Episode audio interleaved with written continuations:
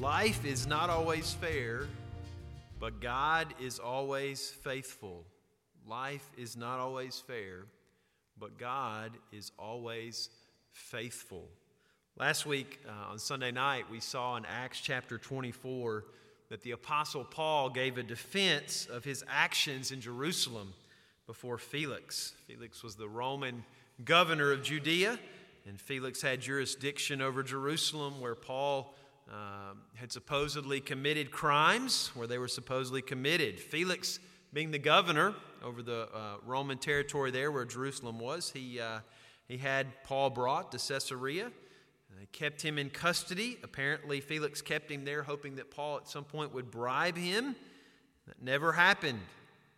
So, for two years, two years, Paul was in a sort of legal, legal limbo for two years until Felix was replaced by Festus. If you have your Bible tonight, turn to Acts chapter 25. And we want to see from the Word of God that while life is not always fair, frequently it's not, that God is always faithful. Acts chapter 25.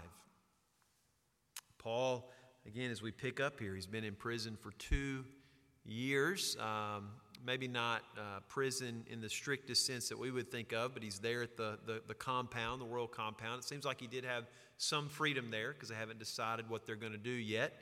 Um, but he, is, he, he can't do what he wants to do. He, he's got to do what the Romans tell him for two years. Acts chapter 25. So uh, Felix um, was, the, was the leader. After two years, Festus comes. Verse 1 Now, when Festus, so he's the new leader, new governor, when he was coming to the province after three days, he ascended from Caesarea to Jerusalem.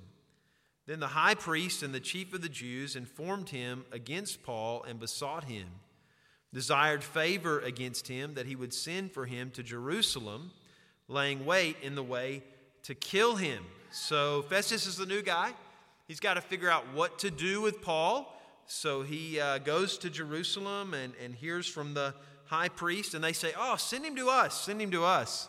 Um, and the text tells us they want Paul sent there so that they can take his life. Verse 4 But Festus answered and said that Paul should be kept at Caesarea and that he himself would depart shortly thither or shortly thereafter. Let them therefore, said he, which among you are able to go down with me and accuse this man if there be any wickedness in him. And when he had tarried among them more than ten days, he went down into Caesarea, and the next day, sitting on the judgment seat, commanded Paul to be brought. And when he was come, the Jews, so we're right back where we were before, two years before, just a new, new governor there. Uh, when he was come, the Jews which came down from Jerusalem stood round about. They laid many and grievous complaints against Paul, which they could not prove. Uh, they didn't have any evidence. It's all all hearsay, things that they made up. None of, none of it was true. They make these complaints against Paul. Verse 8 While he answered for himself, neither against the law of the Jews, neither against the temple, neither or nor yet against Caesar have I offended anything at all. He says, I have not done these things that you're saying that I've done. And uh, he says, Not true. But Festus, willing to do the Jews a pleasure, answered Paul and said, Will you go up to Jerusalem and there be judged of these things before me? He thinks, I can get rid of this problem by sending him to Jerusalem. This isn't a Roman law problem, this is a, uh, a religious problem, and, and, and the leaders there want this anyway, so I can, I can probably get favor with them. He says, Well, Paul, will you go to Jerusalem? Then said Paul, I stand at Caesar's judgment seat. Says, I'm not going to do that, where I ought to be judged. To the Jews have I done no wrong, as you very well know. For if I be an offender or have committed anything worthy of death, I refuse not to die. Goes, if I've, if I've actually done what they've said and guilty of dying, then fine. I, you know, you can kill me if I'm guilty. But if there be none of these things whereof they accuse me, no man may deliver me unto them. I appeal unto Caesar. Then Festus, when he had conferred with the council, answered, Have you appealed unto Caesar? Then unto Caesar you shall go. And after certain days, King Agrippa and Bernice came unto Caesarea to salute Festus. These are, these are Jews, and so they are leaders of the Jews, Jewish nation. They come. And when they had been there many days, Festus declared Paul's cause unto the king, tells him what's going on. and saying, There's a certain man left in bonds by Felix, about whom, when I was at Jerusalem, the chief priests and the elders of the Jews informed me, desiring to have judgment against him. To whom I answered, It is not the manner of the Romans to deliver any man to die. Before that, he which is accused have the accusers face to face. So if you're going to say something, you're going to make this accusation, it has to be the person's face. They will have license to answer for himself concerning the crime laid against him. Therefore, when they were come hither, when the Jews came, uh, without any delay, on the morrow, the very next day, I sat on the judgment seat, commanded the man to be brought forth. The man to be brought forth against whom the accusers stood up. They brought none accusation of such things as I supposed, but had certain questions against him of their own superstition. So he says this is a religious thing. Of one Jesus, which was dead, whom Paul affirmed to be alive. Because I doubted of such manner of questions, I asked him whether he would go to Jerusalem and there be judged of these matters. But when Paul had appealed to be reserved under the hearing of Augustus, I commanded him to be kept till I might send him to Caesar. Then Agrippa said unto Festus, I would also hear the man myself. Agrippa says, I want to hear this. Tomorrow, he said, you shall hear him. So it's just on and on and on. It's never ending with Paul. On the morrow, when Agrippa was come and Bernice with great pomp, they entered into the palace of hearing with the chief captains and the principal men of the city. And at Festus' commandment, Paul was brought forth. And Festus said, King Agrippa and all men which are here present with us, you see this man about whom all the multitude of the Jews have dealt with me, both at Jerusalem and also here, crying that he ought not to live any longer. It's been two years. So you, you wonder if at Jerusalem the followers of Jesus uh, were, were doing great things, maybe. Maybe that's part of the reason they're still so upset. Verse 25 But when I found that he had committed nothing worthy of death and that he himself had appealed to Augustus, I have determined to send him, of whom I have no certain thing to write unto my Lord. Wherefore I brought him uh, before you, and especially before you, O King Agrippa, that after examination had, I might have somewhat to write. He goes, I don't even really know what to say about this guy's case, for it seems to me unreasonable to send a prisoner and not to signify the crimes laid against him. He goes, I don't know what we're going to send him to Rome and have Caesar judge him for. He hasn't done anything wrong. So he goes, Can you meet with him? Because I have no idea what we're supposed to say, uh, why, why we're having this court of justice to even occur. So, Agrippa, maybe you, knowing the Jews, can, can find something that I can say, well, this is the point of contention. Here is Acts 25. Acts 25. Again, just to recap briefly what we just read Festus goes to Jerusalem, meets with the authorities. They want Paul moved back to Jerusalem so that he will, can be put to death. Festus says, Not so fast. Uh, he's got to stay here in Caesarea for a fair trial. The Jewish leaders come again. They can't substantiate what they have to say with hard evidence. Paul argues against them. Festus realizes this issue has nothing to do with Roman law. He suggests Paul goes to Jerusalem. Paul says, No way. And he appeals to Caesar. All Romans had this right. Festus replies, If you've appealed to Caesar, then to Caesar you will go. How do you sum all of this up? As I was studying and reading for this, the most common thing that came up is this. Most of what is happening to Paul in Acts 25 is a perversion of justice. It's not what anybody would call fair. None of it's fair. And what does God want you to learn? What does God want me to learn? What should we all learn? It is simply that life is not fair. In Matthew 10 22, Jesus said, You shall be hated of all men for my name's sake, not fair. James 1 2 warns, Count it all joy when you fall into many temptations, many kind of trials. That's not fair. In 2 Timothy 2 3, Paul exhorts Timothy to endure hardness as a good soldier of Jesus Christ. When you read the epistles of the New Testament, it becomes clear through his letters that Paul saw unfairness Paul saw unfairness as part of what it meant to be a disciple of Jesus and a herald of the gospel. Paul expected unfairness. He was not shocked by it. Of course, there's another way of thinking about what is fair and what's not. What if God had been fair with me? What if God had been fair to Paul? Then Paul would have died on the Damascus road. But Paul did not receive fairness, he received mercy. It is not fair that Paul, a persecutor of the early church, received mercy after all the havoc he caused Jesus, Jesus' earliest followers. I can hear the followers now because what they would have said is what I would have said. They would have replied to God's mercy to Paul by saying, No, that is not fair. Paul killed my husband. Paul confiscated our house. Paul hauled my daughter off to prison. In our system of justice, it strives for fairness, doesn't always achieve it, but it strives for fairness. But there will never be, there will never be perfect fairness in this life. People are sinful, so there will be people make decisions that are wrong. There will be judges who will make the wrong judgments or even take bribes, intentionally make the wrong judgments. You've probably had an unfair boss.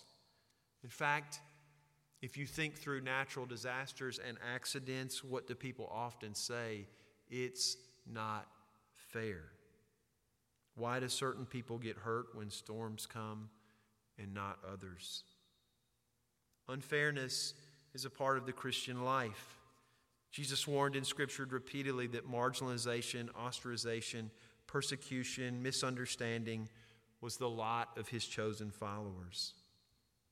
Not just Jesus, not just Paul, but Peter, James, and John all write that unfairness is a part of the cost of discipleship. But there is another truth. If we learn from what we just read in Acts 25 that life is not fair and that unfair treatment is a theme in Paul's life, there is a greater theme. If it is true that life is unfair, there is a greater theme in Paul's life. And it is this in an unfair world, God is faithful all the time. All the time. Unfair. Unfair. Paul says, I can't do this. It's not right. And they're still going to haul him off. I mean, we kind of know where this is going. They're still going to do this. They're still going to they're still going to make this happen, even though they themselves know this isn't really what these Jews are saying. This isn't true. This isn't right. This isn't. But they're going to do it anyway. And what Paul knows that sustains him is that in an unfair world, God is faithful all the time. Paul perceived that despite the unfairness of this fallen world, God is perfectly just. Psalm 9:16 tells us that God is known how? He is known by his justice. Revelation 16:7 tells us that the, the angel declares there, Lord God Almighty, true and righteous are your judgments. God is said to always be just. Not only just, but God is always good. Paul knew that too. David cries in Psalm 86 5, For you, Lord, are good. You are good and you do good. So Paul knows in an unfair world, no matter what happened, no matter what anybody else did, he knew there is a greater God who is always just and always good to everybody, especially good. He's good to everybody, but he's especially good to those saved by and united with Jesus. Paul writes in Romans 8:28, "We know that all things work together for good to them that love God."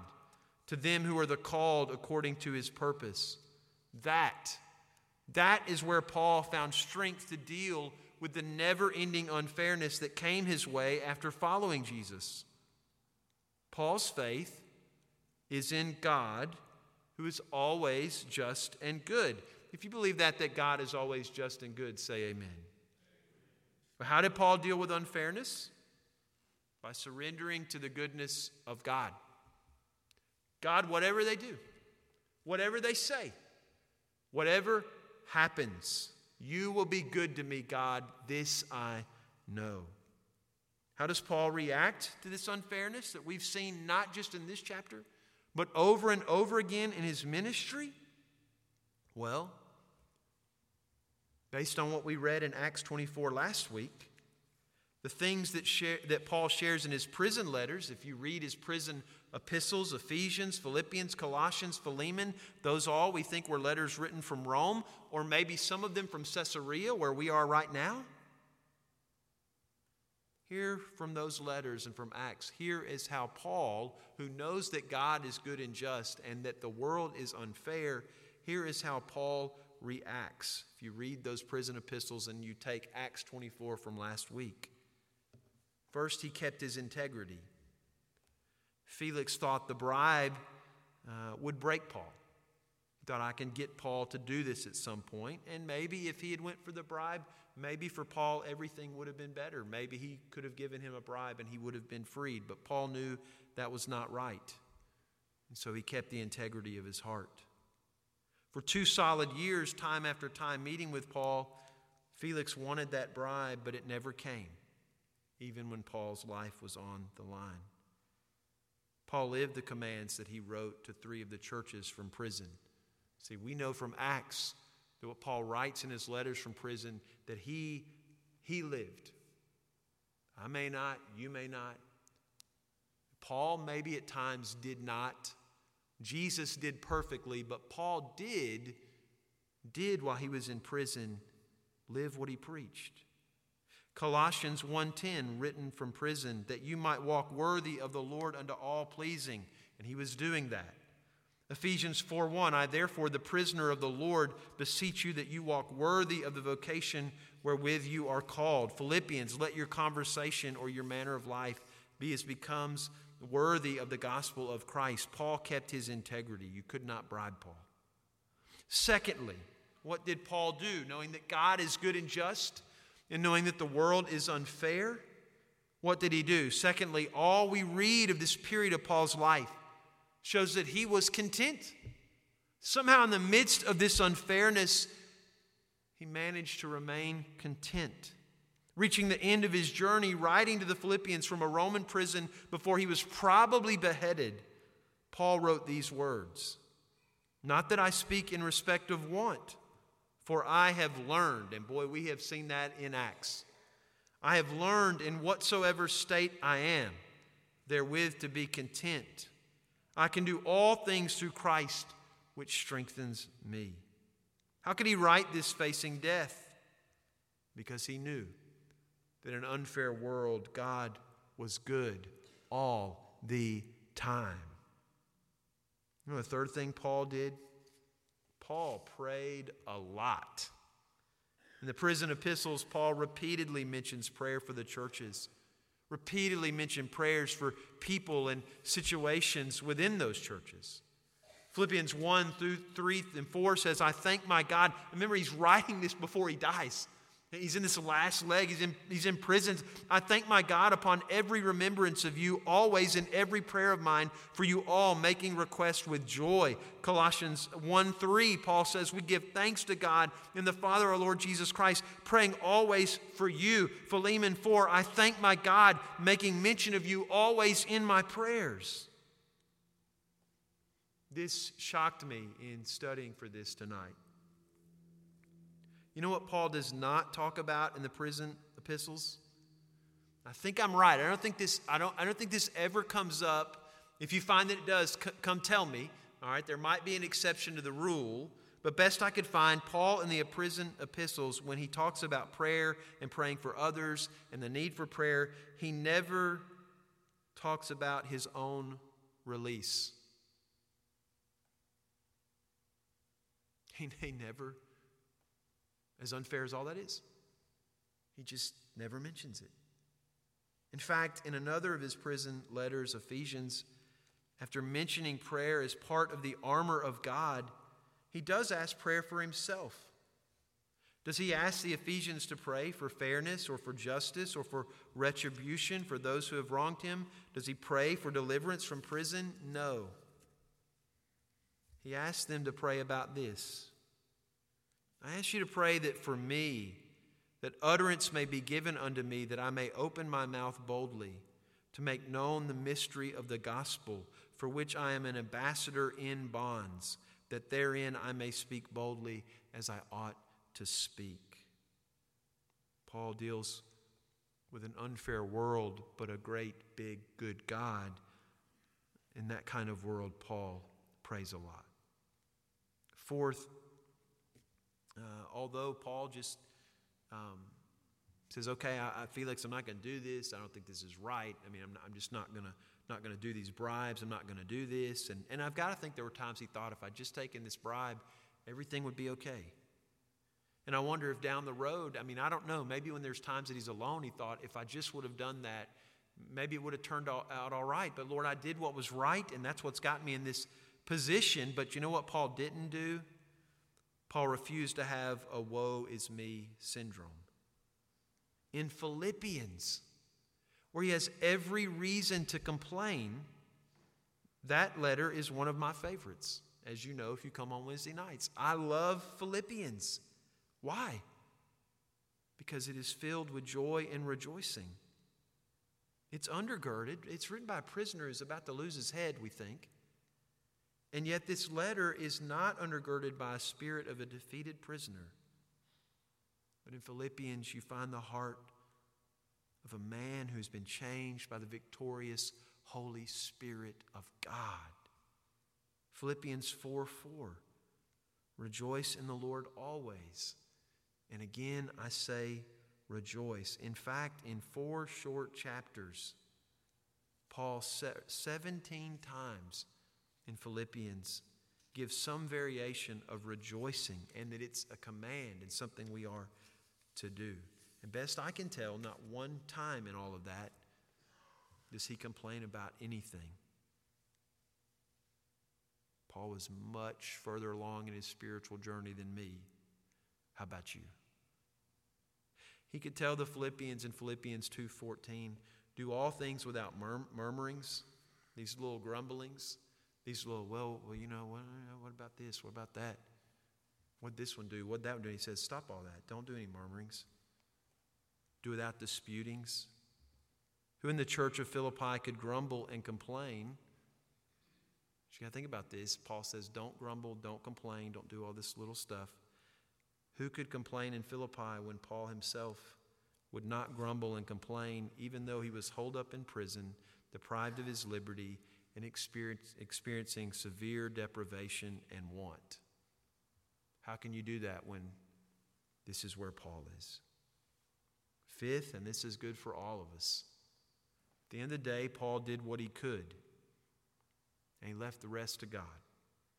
In Philippians 1 12 through 14, he says, The things which have happened unto me have fallen out unto the furtherance of the gospel. He may not have known that all the way along, but as he reaches the end here, he, he says, I know what I have believed. I know now for sure these things have happened that the gospel could be furthered.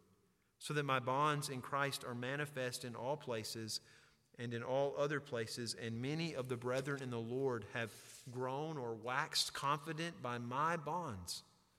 They now are much more bold to speak the word without fear because they could say, if Paul is in that prison, if in the midst of unfairness, Paul has continued to preach the gospel, if he does that and he can say these things from prison, about to die, then I can go and be bold to speak the word of Christ as well. Paul is in prison in Rome. And what does he do? Best we can tell. He witnesses to everyone he comes into contact with. It was so that even in Caesar's own palace, in a cell, in a prison. We believe a group of believers, probably one, and nurtured by Paul right there. Paul could not preach anymore in the streets and byways of Rome. That place of ministry had passed. He couldn't do that anymore. But he could do what he could do, and he did it. The last thing Paul did is he let God produce the fruit of the Spirit in his life. I'm sure Paul struggled like all of us. But at some point, he said, the resentment, the anger, the bitterness, got to let it go. Got to let it go. And he did. You can tell in the letters, he let it go. He had written the Galatians a few years earlier. And he'd asked that the Holy Spirit be allowed to produce the fruit of the Spirit in their lives love, joy, peace, long suffering, gentleness, goodness, meekness, faithfulness, and self control. And the Holy Spirit did that in Paul. Because in prison, Paul lived out what he had earlier taught the Galatians. Did Paul live that out with Barnabas? I don't think he probably did. You guys kind of know my take on that. I think both of them were right and wrong. That's my guess. I think with Barnabas, I think he realized I didn't do this right. But when he was in prison, I think the Holy Spirit had done the work and he'd allowed him to. Paul lived out what he had taught the Galatians earlier. So this week, you'll probably go through some unfair things. You'll be tempted to think, woe is me. But what you need to do is look to one greater than unfairness. Look to the Lord God, who is good all the time in this unfair world. If God is good, say amen. That's the word I got for you tonight. But Cecil, come on, let's sing a song. We'll close. Why don't we go ahead and stand right now?